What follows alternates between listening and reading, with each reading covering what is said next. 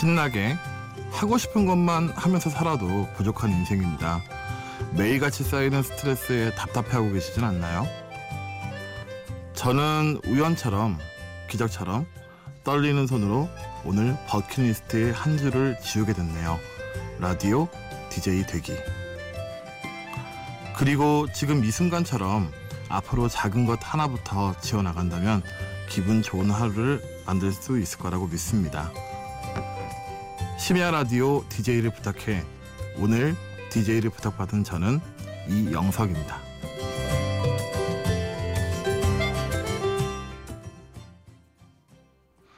Okay, this one's for Gabby.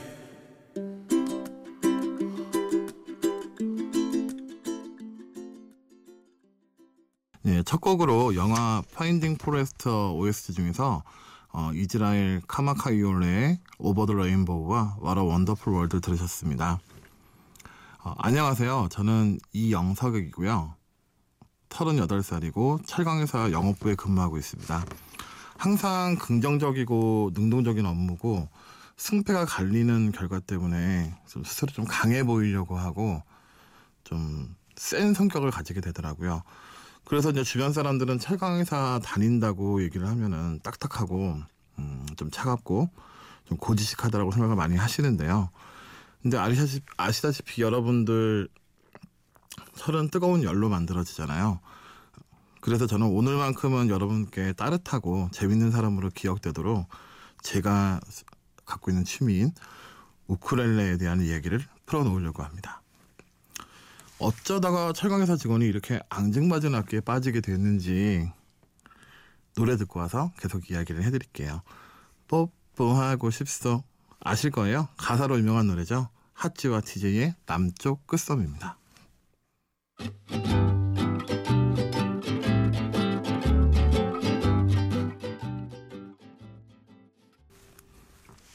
네, 핫지와 TJ의 남쪽 끝섬이었습니다.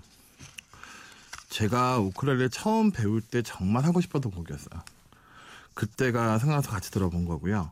어떻게 보면 좋아하는 사람한테 귀엽게 마음을 표현할 수 있는 노래가 아닌가. 그래서 저는 언젠가는 꼭 써먹어 보겠습니다. 제가 처음 우쿨렐레를 접하게 된 건 병원이었습니다. 그러니까 신경성 위험으로 병원을 갔는데 그 의사 선생님 책상 위에 되게 예쁜 악기가 놓여져 있는 거였어요. 뭐 예전 TV에서 제가 봤던 거는 구아바 구아바 했던 그 김씨랑 이효리의 그 악기가 앞에 있는 거죠. 그 신견으로 계속 그 악기를 보고 있으니까 그 의사 선생님이 하는 말이 높은 음의 악기라서 밝은 노래를 많이 할 수밖에 없다 이 노래는 이 악기는 그러면은 스트레스가 줄어들지 모르니까 한번 해보시는 게 어떻겠냐라고 저한테 권유를 거꾸로 하시더라고요.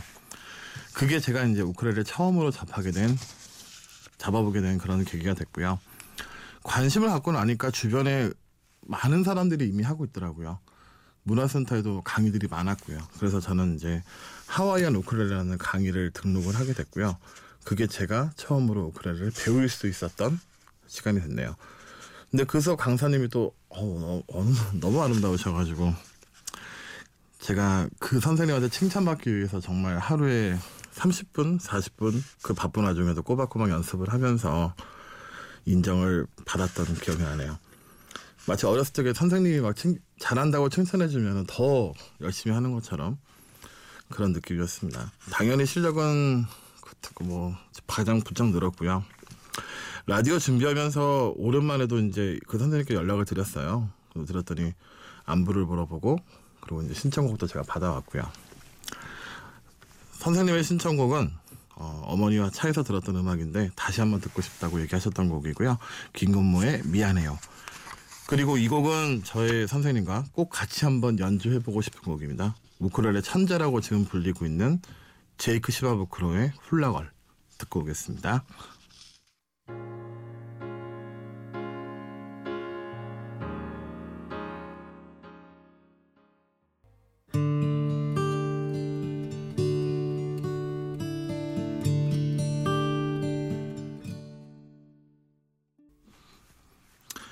김건모의 미안해요. 그리고 제이크 시마부크로의 훌라걸 들으셨습니다.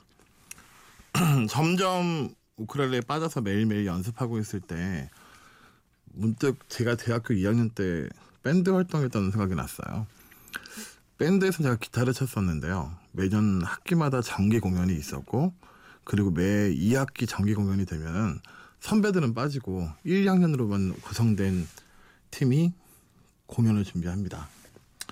얼마나 큰 부담인지는 뭐 말씀 안 드려도 아시겠지만 그렇게 공연을 하기로 하고 항상 이제 모여서 연습하고 그러던 공연이 일주일 전이 됐는데 정말 그렇게 하자고 한 사람이 아무도 없었는데 태어나서 우리가 주인공인 공연을 한다는 그 설레임이랑 그 막연한 두려움이 밖에 나가서 밥 먹을 시간도 아까워서 빵을 먹게 만들고요.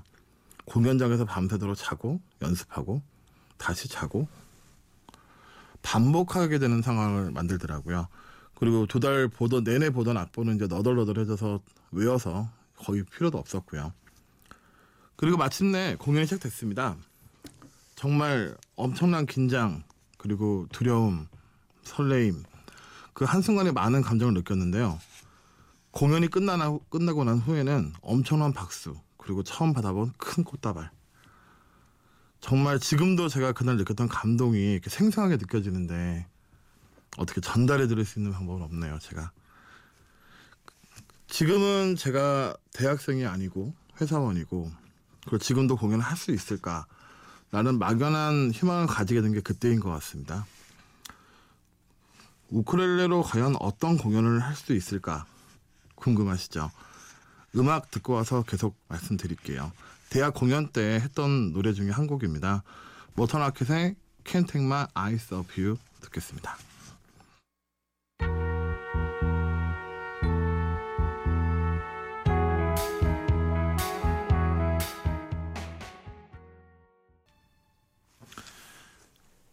공연을 준비하면서 제일 큰 문제는요 사람과 장소였어요.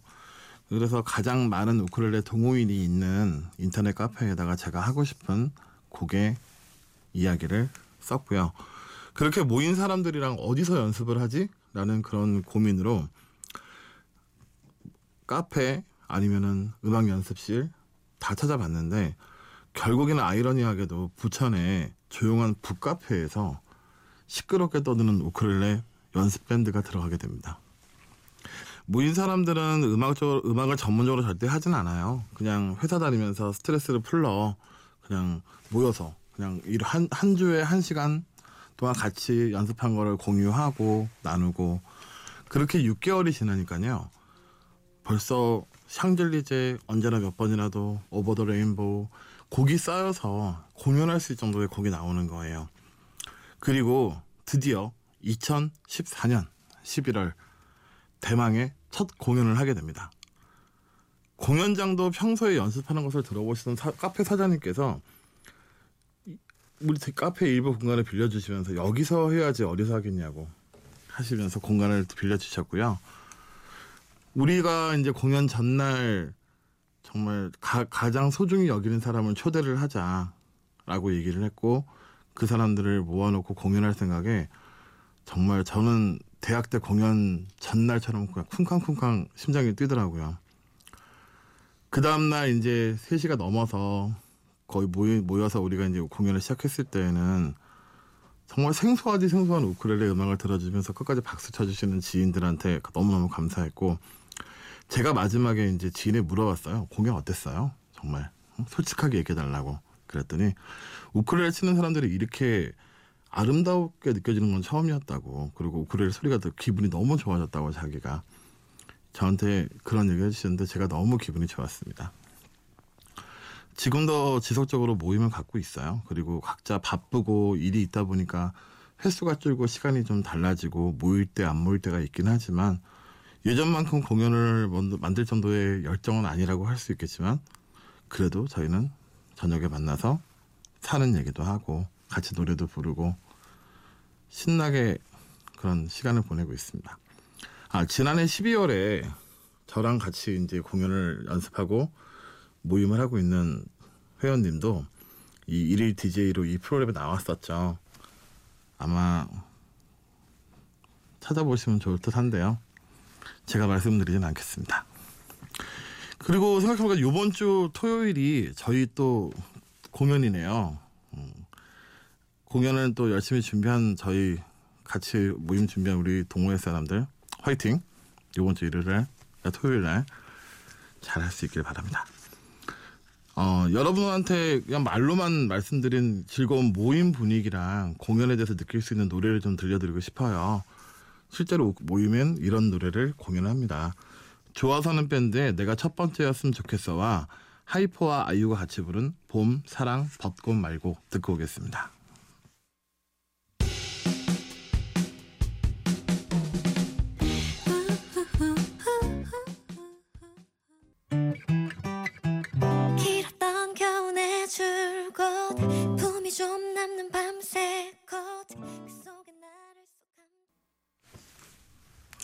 여러분께서는 지금 심야 라디오 DJ를 부탁해를 듣고 계시고요. 저는 이영석입니다. 제가 키가 180cm가 좀 넘을 거고요. 그리고 씨름을 해도 될 정도로 아마 천하장사가 될지도 모르겠습니다. 덩치가 좋은 남자예요. 처음에는 솔직히 이 우크렐레는 악기가 저한테 맞는지 갸우뚱했었는데요. 뭐 남들 뭐 눈을 의식해서 하는 건 아니니까라고 해서 시작하게 됐지만 색다른 게 하나 있더라고요. 기타를 칠 때는 몰랐는데요. 우크렐레를 시작한 이후로 색다른 소식을 되게 많이 들었어요. 귀엽다. 응? 귀엽다. 막 이래요. 네, 맞아요. 그러니까 우크렐레가 귀여운 거겠지만 그걸 또 제가 안고 있다 보니까 저까지 귀여워지는 장점이 있더라고요. 그리고 또 하나가요. 야, 너 기분 좋아 보인다. 이런 얘기를 해요. 네, 그러니까 우크렐레가 좀 소리가 통통통 튀는 밝은 소리다 보니까 그 소리를 내는 저도 기분 좋아지고 그게 주변까지 전염이 되나 봐요. 그리고 노래 불러줘 그래요 사람들이요. 안고 있으면요. 우크렐레가 노래를 부르진 않으니까 제가 당연히 불러야겠죠. 그러니까 저도 이제 노래를 많이 하게 되고 같이 즐기게 되더라고요. 자, 얼마나 매력적이겠습니까? 한번 해보세요. 귀여워지고 기분 좋아 보인다는 이야기가 좀 청취자분들까지 노래 부르게 할 수 있습니다. 저는 이제 앞으로 우크렐레를 하면서 더 하고 싶은 게 있다면은 제가 좋아하는 노래를 제가 직접 연주하고 노래를 불러서 앨범을 만드는 거 하고요. 여행 가서 버스킹을 해보는 거. 그리고 아직은 없지만 곧 생길 생겨야 할 여자친구를 들려주는 것. 근데 한번 이제 제가 한번 갖고 나와 봤어요. 미리 한번 좀 들려드리면 어떨까 싶어가지고요.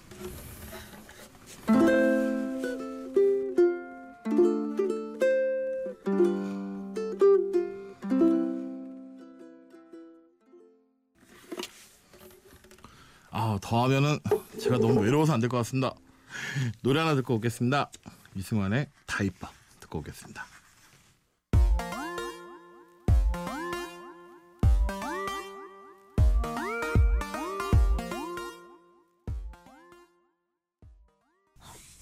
이승환의 다 이뻐 들으셨고요. 우크렐레 이전에 저의 취미는 제주도였습니다.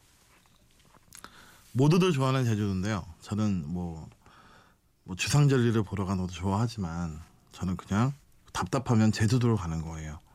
가서 여름휴가가 아니던 휴가든 상관없이 게스트하우스에서 낮잠도 자고요. 아무것도 안 하고 남쪽 바다 남쪽 바다가 보이는 카페에 가서 돌고래떼가 나오기를 기다리기도 하고요. 짜장면 먹으러 마라도 와서 배 타고 갔다 와서 또 하루를 그냥 보내기도 하고요. 그냥 하루 동안 쉬러 가는 제주도였는데요. 정확히 2년 전부터는 제가 제주도를 갈 때는 이제 우크렐레를 가지고 왔어요. 제가 가지고 가면은 정말 저한테는 제 쉼 같은 제주도랑 제가 좋아하는 우크렐레가 합쳐지니까 재미가 너무 곱빼기가 되는 거예요. 예전에는 새로운 사람들을 만날 수 있는 게스트하우스에서 단지 얘기하고 서로 그냥 소개하고 있던 시간에서 제가 우크렐레 꺼내면은 아까 기억나시죠? 노래 불러줘. 응? 노래 불러줘가 되는 거예요. 그러면 사람들이 되게 서먹한데도 불구하고 이제 친해지고 그러면 그 밤이 되면은 우리가 맨날 알고 있는 제주도 푸른 밤을 보면서 우크렐레 치면서 노래를 같이 부르고 또 맥주도 한 캔 하면서 여유를 즐길 수 있고 저뿐 아니라 같이 온 사람에게도 되게 좋은 시간이었을 거예요. 낮에는 또 바다 푸른 바다 가가지고 또 제가 좋아하는 곡도 치면서 그러면 사실상 하와이가 뭐 따로 있겠습니까? 저한테는 그게 하와이였고요. 저는 이제 5월 달에 휴가를 가요. 이번 달에 갈 건데 곧 제주도를 또 이 우크렐레라는 친구를 가지고 한번 떠나갔다 올 예정입니다. 그때 분위기를 제가 느낄 수 있는 곡을 두 곡을 골라봤는데요. 최근에 들었던 노래 중에서는 슈퍼주니어 규현이 발표한 앨범 앨범 중에서 삼다드 소식이었고요. 그리고 크라잉 넛을 곡을 리메이크, 리메이크해서 우크렐레 피크닉이 불렀던 밤이 깊었네 두 곡입니다. 제주도 별이 쏟아지는 밤 하늘을 상상하면서 들어보시면 더 좋을 것 같습니다.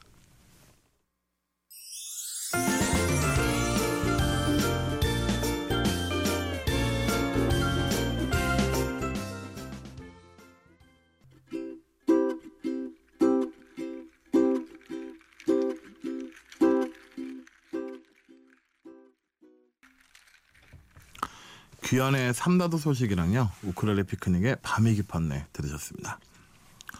제가 시작할 때 버킷리스트 이야기를 했었는데요. DJ를 부탁기를 준비하면서 제가 개인적으로 가지고 있는 버킷리스트를 읽어보는 중에 그 중에 가장 하기 쉬운 일인데도 제가 안 하는 게 있더라고요. 내용은요. 가까운 사람들에게 생일 축하 노래 멋지게 불러주기입니다.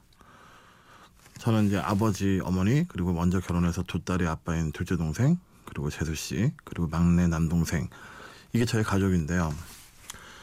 이 가족들의 1년에 한 번밖에 없는 생일을 어색하게 부르는 생일 축하 노래 말고요. 그냥 지금까지 배운 제가 우쿨, 우쿨렐레를 들고 그냥 예쁘게만 쳐줘도 즐겁게 할 수도 있는데도 제가 어색하고 민망하고 좀 그렇다는 걸로 한 번도 꺼낸 적이 없더라고요. 얼마 전에 그 라디오에서 제가 들은 광고 중에서 공익 광고였던 것 같아요. 이런 내용이 있었는데 집이 아닌 곳에서는 감사합니다, 고맙습니다를 그렇게 잘하면서도 집에서는 됐어, 아니야, 그게 무뚝뚝하게 그렇게 얘기를 한다는 그런 이야기였어요. 어 정말 제 얘기 그냥 뜨끈했습니다. 이제 제가 라디오에서 이야기를 했으니까 저는 부끄러워도 하게 될 거고요. 공약을 꼭 지켜서 저희 가까운 생일이 있는 저희 아버지 생일부터 제가 꺼내서 해보도록 하겠습니다. 노래 듣겠습니다. 어, Leftover Cuties의 When You Are Smiling.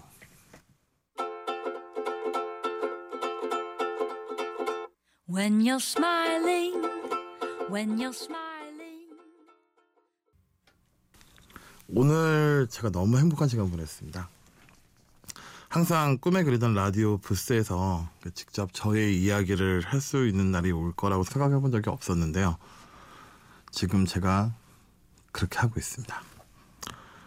어, 저와 함께 한, 한 시간 어떠셨어요?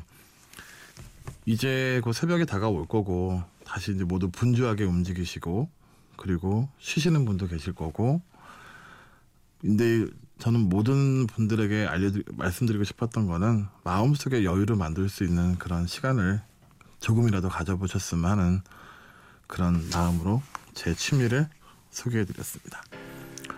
어느새 마칠 시간 다 되었습니다. 마지막 곡으로 지금 저의 벨소리이자 저의 좌우명이라고 할 수 있는 제목을 가진 노래입니다.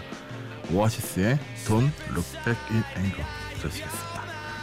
심야 라디오 DJ를 부탁해 지금까지 이영석이었습니다. 항상 행복하세요. 감사합니다.